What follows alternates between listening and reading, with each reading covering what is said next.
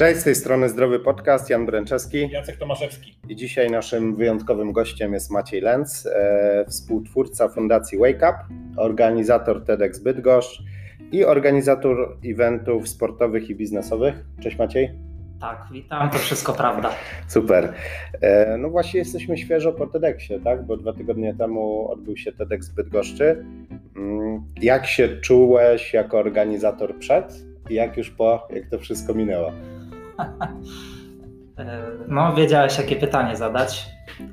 Znaczy, może tak, zacznę od tego, że przede wszystkim pomysł na, na zrobienie TEDxa powstał parę lat temu właściwie, kiedy byłem pierwszy raz na, na takiej konferencji w Bydgoszczy i wtedy ta konferencja była organizowana przez kogoś innego.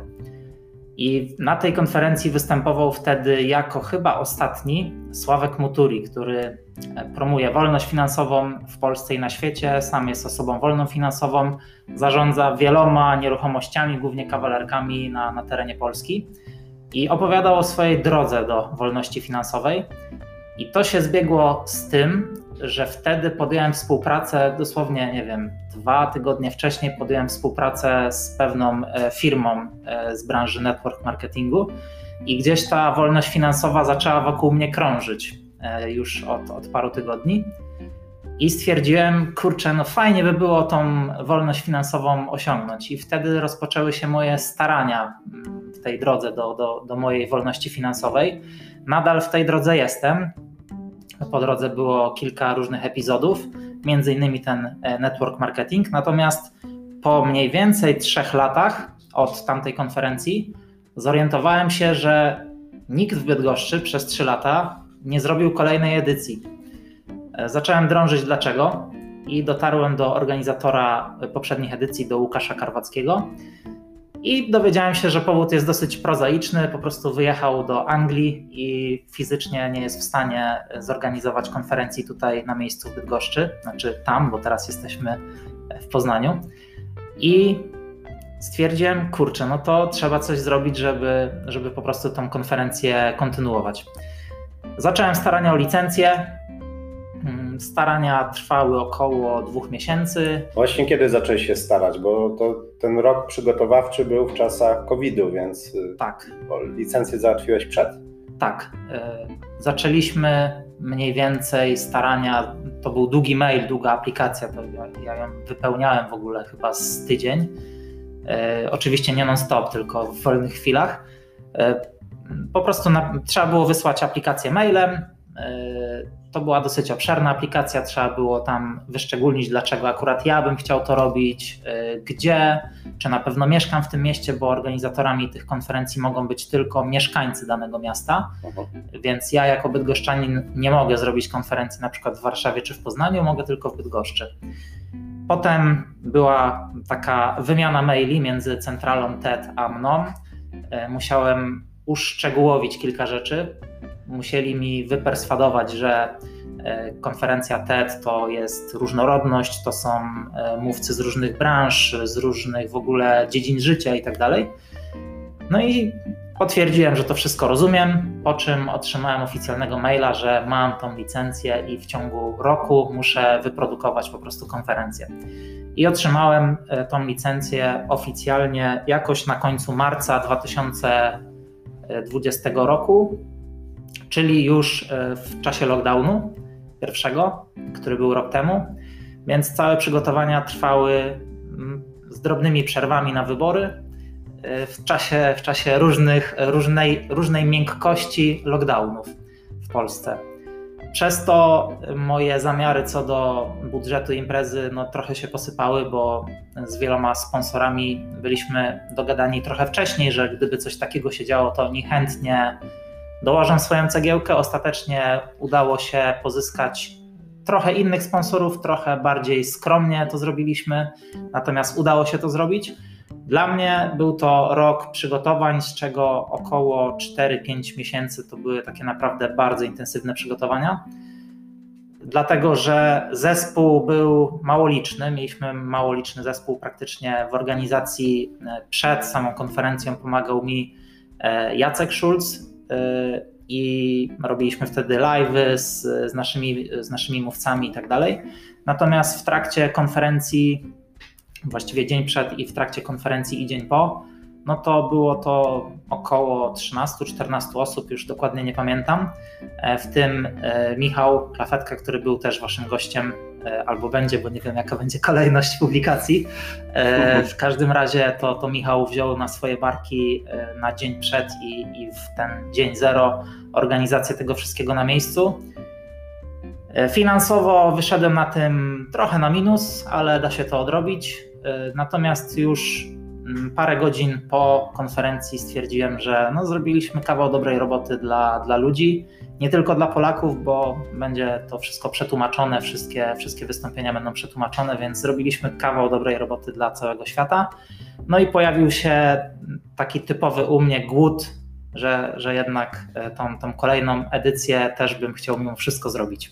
Super. No myślę, że dowiozłeś cel, tak? Bo na początku Pamiętam, jak rozmawialiśmy w zeszłym roku, e, to celem było zrobić duże wydarzenie na żywo, później to się zmieniło na wydarzenie online, a później znowu się zmieniło na żywo. No i chyba można powiedzieć, że jesteś jedną z nielicznych osób na pewno w Polsce, a może i na świecie w obecnych czasach, która w ostatnim czasie zrobiła wydarzenie na żywo. E, tak, e, ostatecznie zrobiliśmy w zasadzie hybrydę, chociaż ta e, relacja live nie była najwyższych lotów, ale tak, zrobiliśmy event na żywo z ludźmi, na sali. E, nawet nie wszyscy siedzieli w odstępach, ale o tym może kiedy indziej powiemy. E, no tak. To całe rodziny były po prostu. tak, tak, to, tak, z pewnością. To były całe rodziny. No i faktycznie zrobiliśmy to jako jedni z nielicznych na świecie e, w tym, w tym trudnym dla nas wszystkich czasie. Natomiast sama konferencja TEDx odbywała się też w formie online w ten sam dzień w Katowicach. TEDx jest o tyle fajną organizacją, że faktycznie jest tworzona lokalnie, ale zasięgi ma ponadlokalne, bo na przykład jeden, jedno z najbardziej poruszających wystąpień TEDxa w Polsce było na TEDxie Koszalin, gdzie wystąpił Karol Bielecki i opowiedział o swojej historii. To jest taki trochę wyciskacz łez, jeżeli chodzi o, to, o, tę historię, także mm, też serdecznie e, polecamy. Jeżeli chodzi o ten kontakt z tą, z tą centralą, to się kontaktowałeś z centralą bezpośrednio w Stanach? Tak. Okay, tak. Bo to właśnie... Ogólnie TED to jest fundacja, która działa globalnie i to do nich trzeba się zgłaszać właśnie na takie licencje na organizację lokalnych eventów. W Polsce to jest tak, że TEDx jest znany od y, kilku, maks kilkunastu lat, może nie wiem, 2010 pewnie, tak jak pamiętam, jeżeli chodzi o pierwsze konferencje, które ja w ogóle zobaczyłem w internecie, gdzie były, były jakieś transmisje, ale warto wspomnieć o tym, że to jest organizacja, która działa od 80, 1984 roku, e, więc już, już też kawał czasu. E, skąd się w ogóle u Ciebie wziął ten pomysł tej organizacji? To było tak, że Ty kiedyś wcześniej o tym myślałeś, żeby stworzyć taką konferencję? Czy myślałeś o tym, żeby wcześniej, wcześniej myślałeś o tym, czy to będzie faktycznie akurat TEDx? Czy chciałeś stworzyć jakąś konferencję i nie miało to większego znaczenia, z kim podejmiesz współpracę? Wiesz co, to jest pytanie, na które odpowiedź jest bardzo złożona, bo ja od kilku lat Takie zajmuję lubimy. się organizacją różnego rodzaju eventów, tak jak Janek wspomniał na wstępie, e, eventów sportowych i biznesowych tak, tak z grubsza takie dwie kategorie mamy e, w naszym portfolio, w zasadzie w moim portfolio głównie. I w zasadzie chciałem tego TEDxa zrobić e, głównie z tego powodu, że mm, gdy byłem uczestnikiem TEDxa w 2016, to on mi bardzo dużo dał i chciałem po prostu w pewien sposób e, dać też coś ludziom dzisiaj, kontynuować po prostu ten projekt żeby zapisać się na kartach e, historii jako ten, co, co zrobił TEDxa. Wtedy jeszcze nie myślałem, że będziemy mieli tą, tą całą sprawę z pandemią i tak dalej. E, to było po prostu, no oczywiście też szła za tym chęć zbudowania jakiejś takiej większej sieci kontaktów, bo organizacja takiej konferencji to jest e, bardzo fajny pretekst do tego, żeby skontaktować się ze znanymi osobami, które normalnie by do ciebie nie przyszły nie przyjechały do ciebie, nie wiem, na, na podcast czy na jakieś nagranie na YouTube'a, e, bo masz za małe zasięgi po prostu, albo chcieliby dużą kasę od ciebie za to. Natomiast e, TEDx ma tą siłę przebicia, że wielu ludzi jest zainteresowanych e, tym, żeby kiedyś wystąpić jako mówca na, na TEDxie. I to była taka karta przetargowa w kontakcie z wieloma osobami.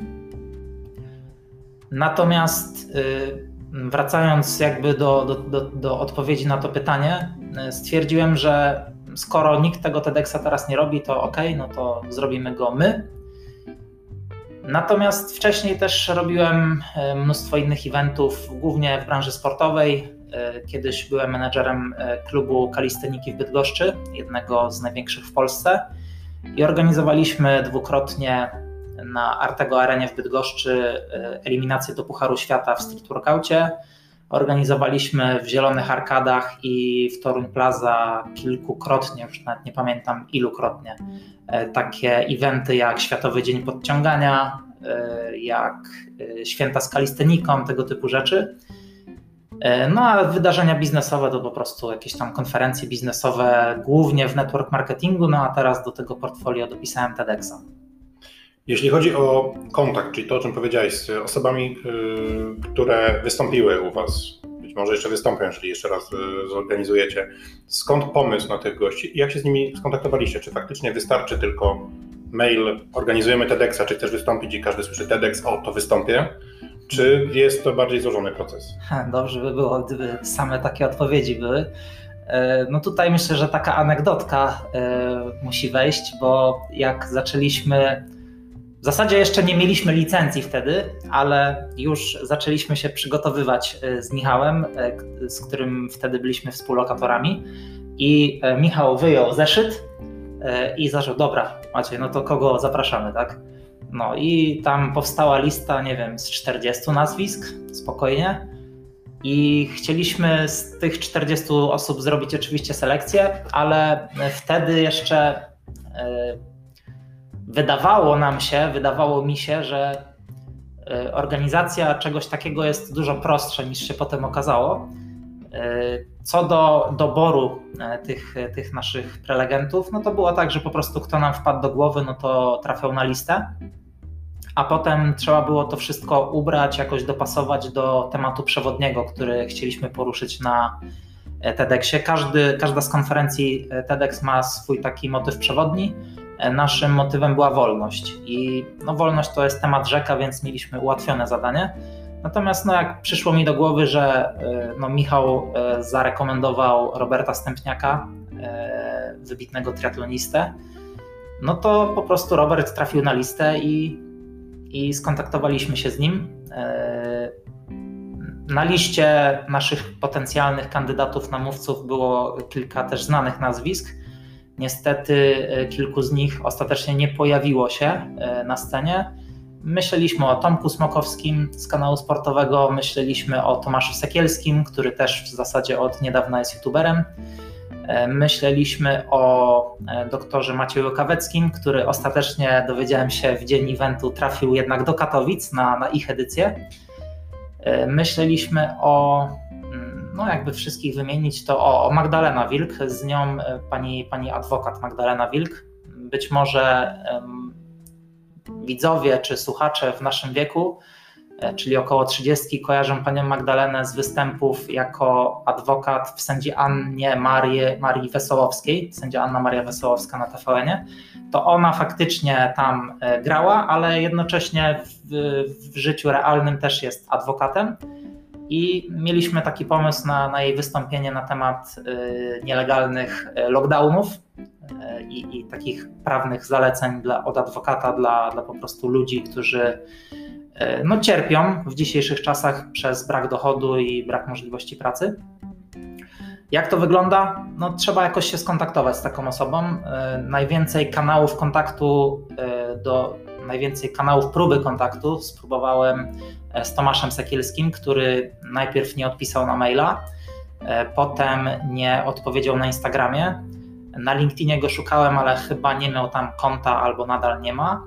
E, na Facebooku, na fanpage'u pisałem i ostatecznie tak niespodziewanie, nawet wtedy przechodziłem obok siedziby TVN, bo byłem w Warszawie odebrać y, mamę, mamę znajomego z lotniska.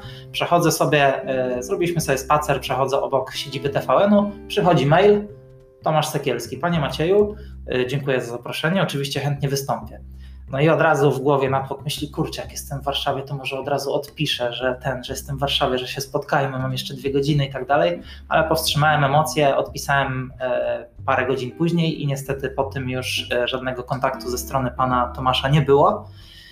I tutaj nawiązując do tego, że to nie jest takie proste, żeby mimo wszystko kogoś e, zaprosić na takiego TEDxa, bo nie wiem na przykład, y, nie wiem z jakich powodów niektórzy nie odpisują, może po prostu nie są zainteresowani czymś takim. Natomiast niektórym terminy nie pasują, niektórym e, przeszkadza coś innego, e, jakieś, nie wiem, sprawy prywatne, czy sprawy zawodowe, czy coś takiego. E, a niektórzy po prostu prawdopodobnie mają inne plany i po prostu TEDx nie jest w kręgu ich zainteresowań. Nie jest to takie proste, żeby zaprosić y, fajnych mówców, ciekawych mówców, natomiast myślę, że nam to się w miarę e, tak na 90 kilka procent udało. E, skąd bierzecie temat przewodni, jeżeli chodzi o, o tematykę przewodnią danego, danego wydarzenia? E, to jest narzucane z góry, czy to sami inicjujecie? Hmm. Y, jako licencjonowany organizator y, biorę po prostu ten temat z głowy. Jest kilka obostrzeń, oczywiście, takich zaleceń ze strony centrali, żeby nie poruszać y, tematów religijnych ani tematów politycznych, i wśród mm, partnerów, wśród sponsorów Twojego wydarzenia nie mogą się znaleźć przedstawiciele niektórych branż, między innymi branży tytoniowej oczywiście tam narkotyków i tak dalej. Piwo można, piwo można, więc e, piwo jest dozwolone. I w zasadzie to się bierze z głowy, po prostu z głowy. Okej, okay, czyli mm, organizator sam decyduje, jaka idea jest warta propagowania, bo to stąd się wzięła tematyka w ogóle źródło tak. całego TEDxa i nie, nie jest to narzucane, są tylko, są tylko po prostu jakieś takie oczywiste y, przesłanki. No też myślę, warto dodać, że prelegenci nie pobierają honorarium za to wystąpienie i może to być jednym z powodów, kto chce na nim być, kto nie chce być, bo jest to taka powiedzmy no, pro publico bono, tak, występ, który tak. ma coś wnieść do życia innych ludzi i nieść w świat jakąś tam dobrą nowinę. Tak, e, mówcy TEDx nie są wynagradzani i tutaj też jeden z takich znanych komików w Polsce, e, nie będę podawał nazwiska, ale jeden z tych bardziej znanych, a właściwie jego menedżer, powiedział, że jeżeli E, nie ma za to wynagrodzenia, no to niestety on swojego, tutaj już chciałem powiedzieć imię, więc go nie powiem, on swojego e, podopiecznego nie wyśle, e, nie, nie zaproponuje mu czegoś takiego. No to jest typowo, wystąpienie na TEDxie jest typowo po to, żeby dać po prostu wartość ludziom na całym świecie. Okej. Okay. Masz w planach kolejną edycję zorganizować? Czy już ci się znudziło to właśnie, bo rozmawialiśmy o tym przed, a teraz jak, jak jest po, jak już to oceniasz na chłodno, kawał roboty wykonałeś, rozmawialiśmy o tym, że jako jedni z nielicznych na świecie zorganizowaliście event na żywo. E, co dalej? No jeszcze na parę tygodni przed eventem e, miałem tego dosyć, natomiast już po konferencji, zaraz po, stwierdziłem, kurczę, dobra, może coś tam wymyślimy jednak, nie? Też zgłosiła się do nas firma, która e, zaoferowała live streaming za darmo więc myślę, że z pewnością z tego skorzystamy i chyba nawet druga firma też się zgłosiła, więc e, warto było to zrobić e, w tych niesprzyjających i, i trudnych okolicznościach. Może właśnie z tego powodu, że e, właśnie ta sieć kontaktów się teraz trochę poszerzyła i poznałem bardzo fajnych ludzi i poznałem, same odezwały się do nas firmy, które chcą kontynuować projekt więc raczej tak na 99% będziemy e, razem nawet z Wyższą Szkołą Gospodarki, która teraz e, była partnerem wydarzenia, że zrobimy po prostu jeszcze jedną edycję. Okej, okay, super. E, powiedz, mówiłeś o tym, że mm, jakby TEDx gdzieś tam przyszedł Ci do głowy, kiedy byłeś na TEDxie, ale z tego co wiem, to też jakiś czas temu, będąc na innym evencie, takim powiedzmy biznesowo, rozwojowo, osobistym, e, też miałeś w głowie taki pomysł, żeby być trenerem jednej z większych organizacji na świecie, jeśli chodzi o szkolenia, czyli Success Resources. E, to jest organizacja, która współpracuje z Tonem Robbinsem, z Robertem Kiyosaki, z Harvey Ekerem. E, no i co z tym? Skąd w ogóle pomysł na to, żeby właśnie wejść do tego grona takich organizatorów czy prelegentów mm, tych konferencji? Jak to wyglądało u Ciebie? No, głównie bierze się to z tego, że ja akurat lubię wystąpienia publiczne i dobrze, dobrze się czuję w wystąpieniach publicznych. Mam do, oczywiście do przepracowania moje jęki namysłu i tak dalej, wiem o tym i, i będę nad tym pracował. A przede wszystkim, żeby zostać takim e, trenerem w Success Resources, no to trzeba przede wszystkim e, osiągnąć sukces biznesowy. I do, do tego sukcesu biznesowego cały czas dążymy e, z naszymi wspólnikami. E, skąd to się wzięło? Mm, wzięło się z tego, że mm, gdy byłem w network marketingu, no to e, network marketing wtedy jeszcze, gdy, gdy mieliśmy tą erę spotkań na żywo, E, z ludźmi e, nam naprzeciw ciebie, e, opiera się, opierał się głównie o to, że były organizowane jakieś wydarzenia, na których ktoś występował, przekazywał wiedzę innym uczestnikom jakiegoś tam regularnego szkolenia. I wtedy stwierdziłem, że właśnie mówienie, że, że jakby trenowanie ludzi z takich umiejętności miękkich, czy E, z komunikacji, czy ze sprzedaży, czy, czy ogólnie z biznesu, z biznesu, czy jakieś przemyślenia nawet życiowe, e, że bardzo to lubię. I dostawałem całkiem przyjemny feedback od wielu osób, że e, można by było mnie słuchać godzinami i żebym szedł w tym kierunku. I będąc uczestnikiem Millionaire Mind Intensive, a byłem kilkukrotnie, nie pamiętam, trzy albo czterokrotnie, E, stwierdziłem, że kurczę, co stoi na przeszkodzie ku temu, żeby kiedyś e, stać się członkiem takiej organizacji i żeby e, po prostu przekazywać swoją wiedzę i swoje doświadczenie podczas, podczas współpracy z Success Resources. I to jest takie moje marzenie, które powoli się gdzieś tam zamienia w cel, że przed 40 chciałbym coś takiego osiągnąć. No do tego czasu trzeba dużo osiągnąć jeszcze po drodze mianowicie mówię tutaj o, o biznesie i o, o takim po prostu rozwoju życiowym i rozwoju osobistym. Natomiast, y, no i podszkolić angielski przede wszystkim, ale tutaj y, mam się od kogo uczyć akurat. I ćwiczycie to z, ze znajomymi na imprezach, zgadza się? Tak, tak. Ćwiczymy to ze znajomymi na imprezach.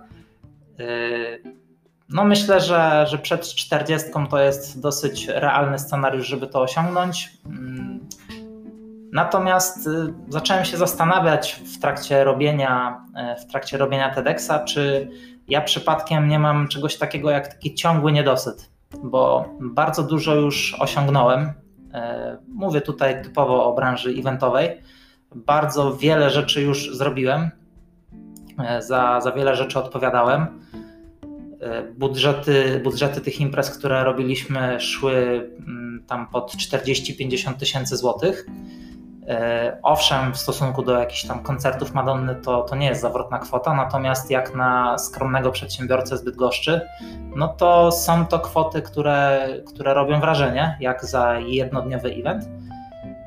I Pomimo tego, że zrobiliśmy kilka eventów na Artego Arenie, pomimo tego, że zrobiliśmy TEDxa, pomimo tego, że zrobiliśmy różne eventy w centrach handlowych i tak dalej, i to komercyjnie, i był z tego zarobek i tak dalej, to mimo wszystko ja mm, czuję pewien niedosyt. Zaraz po, y, po jakby zamknięciu eventu sobie, kurczę, no już to zrobiliśmy, ale ja się z tego nie cieszę i cały czas chcę więcej, i chcę więcej, i chcę więcej. Cały czas mam ten niedosyt i zastanawiam się, czy po prostu e, nie będzie podobnie z MMA, kiedy uda mi się zostać e, trenerem MMA, czy, e, czy w ogóle to docenię i czy będzie to dla mnie życiowy sukces.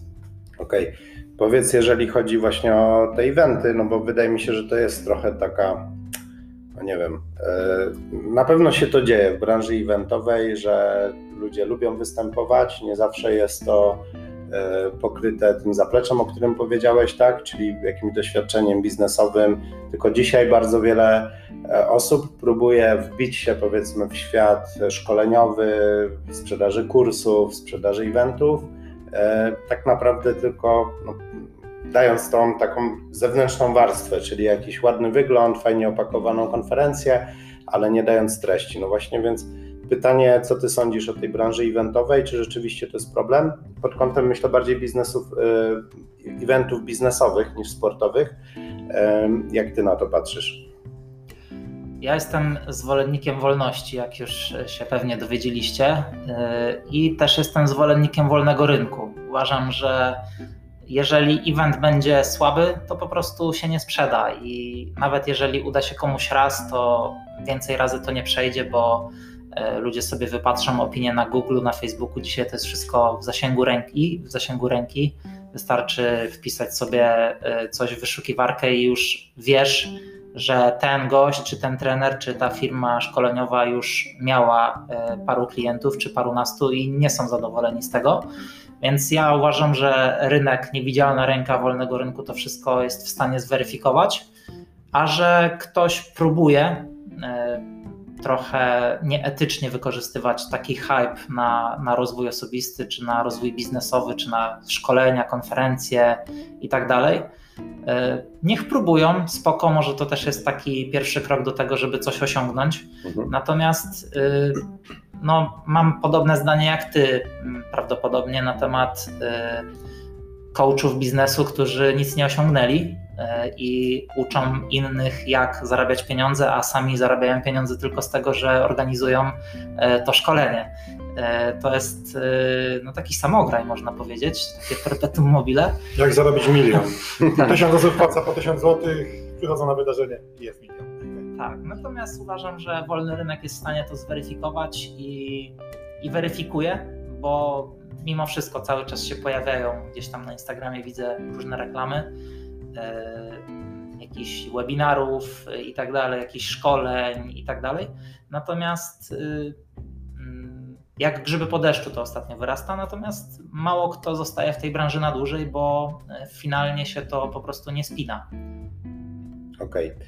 E, powiedz coś więcej o tej fundacji, której jesteś współtwórcą. Fundacja nazywa się Wake Up. E, no i właśnie jakie macie cele w związku z tą fundacją?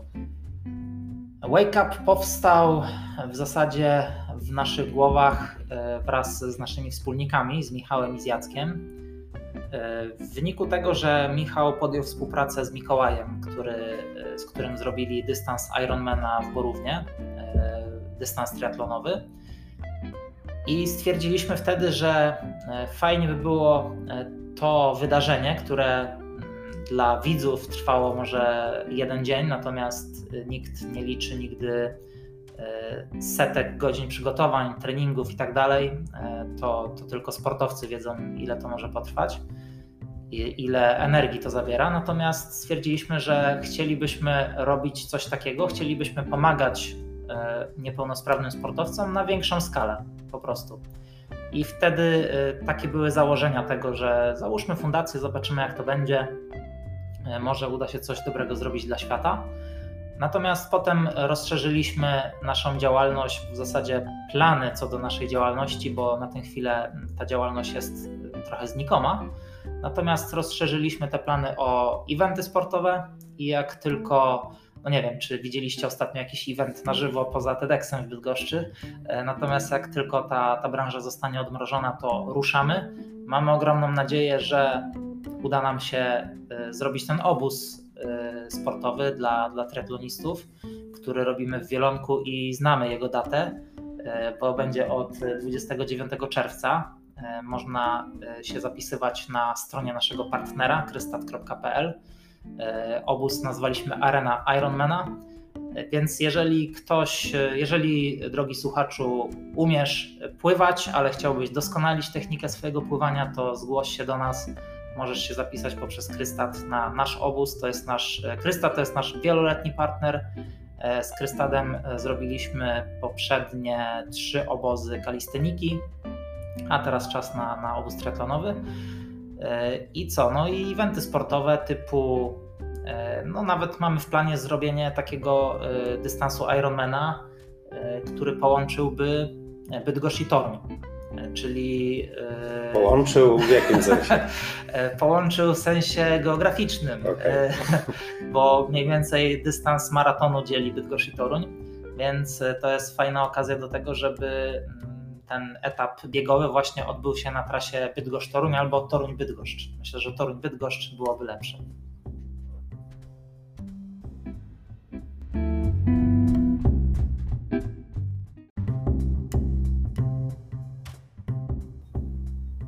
Macie, jak wpłynął COVID i lockdown na uczestników konferencji? Czy y, ci, którzy wcześniej przychodzili na żywo na wydarzenia, wszyscy przenieśli się do świata online, czy jakoś inaczej to wygląda? Mam w związku z tym ciekawe doświadczenie od, y, od strony organizatora, mianowicie wszystkie osoby, które wykupiły dostęp pay-per-view do TEDx Bydgoszcz, y, Ostatecznie musiałem obdzwonić albo odpisać mailowo, y, ponieważ zmieniliśmy na, na parę tygodni przed formułę jednak na tą hybrydową, czyli transmisja live była darmowa, natomiast zaprosiliśmy ludzi na, na widownię. I z rozmów z tymi ludźmi wynikało to, że osoby, które były lokalnie zbyt goszcze albo miały dosyć blisko na to, żeby, żeby jednak wymienić ten event online na event offline, to były do tego, e, były na to zdecydowane od razu. Natomiast osoby przyjezdne, gdzieś tam z Warszawy, z Wrocławia, z różnymi osobami rozmawiałem, e, no to stwierdziły, że no niestety odległość jest tutaj głównym E, głównym czynnikiem, który przeszkadza w tym, żeby wziąć udział w konferencji na żywo. Natomiast e, to byli właśnie ci klienci, którzy, do których można było dotrzeć e, dzięki temu, że event miał się odbyć z początku online, czyli no, jest, jest coś takiego, że dzięki temu, że robisz event online, możesz dotrzeć do ludzi praktycznie z całego świata. No, w zasadzie no, my kierowaliśmy e, to do, do polskojęzycznych osób po prostu, bo, bo taką konferencję robiliśmy. Natomiast y, ludzie chcą brać udział w takich eventach y, rozwojowych czy biznesowych z uwagi na to, że nie ma innego wyjścia, no to robią to w tej chwili onlineowo. Natomiast od wszystkich e, słyszysz zawsze jedno zdanie, które zazwyczaj się nie różni, e, nawet pojedynczymi słówkami, że na eventach online nie ma tej energii, która jest na, na eventach e, takich tradycyjnych, można powiedzieć dzisiaj. Event tradycyjny, czyli taki z ludźmi na żywo, których możesz dotknąć tylko przez rękawiczkę i po zdezynfekowaniu tej rękawiczki. I tylko w niektóre miejsca. No. I tylko w niektóre miejsca. E, natomiast y, no jest to dla organizatorów na pewno, e, na pewno jest to pewnego rodzaju ułatwienie, bo możesz dotrzeć do, do większej ilości osób naraz, jednocześnie. Jest to mm, organizacja eventu online jest y, tak samo droga, tak samo kosztowna. Natomiast y, podczas eventu online możesz dotrzeć do, do większej ilości osób, które ci zapłacą za to wydarzenie, a jednak e, w eventach tradycyjnych ilość miejsc jest ograniczona e, powierzchnią na sali. Okay. Czy któreś z, z wystąpień, które miały miejsce na TEDx Bydgoszcz będą na YouTubie dostępne? Tak, prawdopodobnie wszystkie, jeżeli uda nam się przejść w niektórych momentach trudną weryfikację centrali, bo nie możemy głosić teorii pseudonaukowych. Też powiem szczerze, że jako prowadzący i jako organizator konferencji e, na sali wysłuchałem może z 5% treści, które, które były na scenie. E, I jeszcze tego też nie miałem czasu przesłuchać wszystkiego, e, wszystkich nagrań, które, które mamy stworzone. Natomiast y, jeżeli przejdziemy weryfikację centrali co do y, braku tych treści pseudonaukowych i tak dalej, to oczywiście wszystkie będzie można obejrzeć na YouTube. Super, nie możemy się doczekać. E, czy myślisz, że branża eventów przeniesie się już w sferę online ze względu na te zasięgi i na możliwości jakby finansowania, zbierania kapitału za takie wydarzenia? Może nie przeniesie, ale będzie urozmaicona, jeżeli wrócimy do czasów, w których będziemy mogli spotkać się na żywo. To nie wykluczam e, takiej formy hybrydowej, która teraz zyskała bardzo dużą popularność, gdy jeszcze, gdy byliśmy w przerwie między lockdownami, bo, bo zbliżały się wybory e, w Polsce, to byłem e, w Miejskim Centrum Kultury w Bydgoszczy oglądać salę i właśnie tam, pomimo że w Miejskim Centrum Kultury, które jest taką e, instytucją e, no, miejską po prostu i, i pracują tam urzędnicy i pracują tam też osoby starsze. E, no, starsze mówię tutaj o, o takich paniach, które zazwyczaj pracują w miejskich centrach kultury, no to one same mi wtedy podsuwały pod nos rozwiązanie hybrydowe, więc myślę, że eventy offline będą w pewien sposób urozmaicone o wersję online, która być może będzie tańsza po prostu, bo, bo zabraknie tam tej energii, która jest w eventach offline'owych. Myślę, że branża się nie przeniesie, tylko po prostu się urozmaici. Okej. Okay. Czy jako organizator i właśnie osoba, która tworzy eventy, no, masz jakieś takie swoje wyzwania, które kształtują w tobie samodyscyplinę i powodują, no, że masz chęci do większych wyzwań? E, powiem tak, e, zakończenie, ostateczne zakończenie tego TEDxa, czyli dzień po evencie, stwierdziłem, że dobra, teraz mogę się zabrać za siebie i faktycznie e, w tym natłoku organizacyjnym nie miałem czasu, żeby regularnie jeść i, i często musiałem też odreagowywać różnymi używkami. Mówię tutaj spokojnie o, o piwie zwykłym. E, natomiast e, teraz faktycznie od miesiąca, około od miesiąca nie piję kawy, e, która była moim uzależnieniem już w pewnym momencie i rytm dnia był często dopasowany do tego, żeby mieć czas, żeby zjechać gdzieś na stację benzynową i sobie kupić kawę. I po prostu z dnia na dzień to odciąłem, bo stwierdziłem, że po prostu nie chcę już tego pić. Nawet mówiłem o tym na live, na pierwszym naszym live przed TEDxem mówiłem o tym z Olą Hołody, że, że kawa to jest takie moje uzależnienie. No to już nie jest od miesiąca. I od dwóch tygodni też zrezygnowałem ze słodyczy. Yy, dokładnie po TEDxie, jak już zjadłem wszystkie czekoladki, które nam zostały z pakietów dla uczestników, jak już te czekoladki zjadłem, to zrezygnowałem ze słodyczy yy, i jak wypiję ostatnie piwo po e, parapetówce, która była tydzień temu czy dwa tygodnie temu, to e, też kończę z alkoholem, dlatego że e, czuję, że po prostu to mi zdecydowanie pomaga w przygotowaniach do moich takich planów startowych też w zawodach, bo nie jestem tylko organizatorem eventów, ale też biorę udział w różnych eventach sportowych. W terenowej masakrze teraz się też przygotowuję do Enea Triathlon w maju więc y, no na pewno y, organizm mi podziękuje za to, że, że zrezygnowałem z tego typu rzeczy. Czy nie tylko zdrowe jedzenie, ale i też zero waste, bo nic się nie marnuje. Najpierw trzeba zjeść, a potem zrezygnować. Tak, ja tych czekoladek nie miałem e, w swojej paczce, więc. E, bo macie je zjadł. No, pewnie dlatego. Ale miałeś większą, tą zdrowszą. Tak. Aha, czyli no, więcej kakao. Chętnie, chętnie bym się zamylił. Okej, okay, wracając do tematu sportu. E, masz jakieś plany sportowe na przyszłość poza właśnie tymi startami w triatlonie? Na pewno maraton, e, ponieważ e, jestem synem wybitnego maratończyka, wybitnego przynajmniej w województwie kujawsko-pomorskim. Mhm. Jak spytasz kogokolwiek, kto biega w Bydgoszczy, to każdy zna mojego tatę, Janusza Lęca. No i obiecałem na poprzednie urodziny mojemu tacie, że wystartujemy razem w maratonie w Berlinie. Nie wiadomo, czy się odbędzie, poprzedni się nie odbył, ale na pewno e, tego słowa dotrzymam i wezmę udział w maratonie. E, a poza tym triatlony na jakichś tam krótszych dystansach, terenowa masakra i myślę, że na tym możemy zakończyć. Super. Dziękujemy bardzo Maciej za to, że nas odwiedziłeś. Życzymy powodzenia w branży eventowej, niezależnie czy będzie to online czy offline i w realizacji celów sportowych.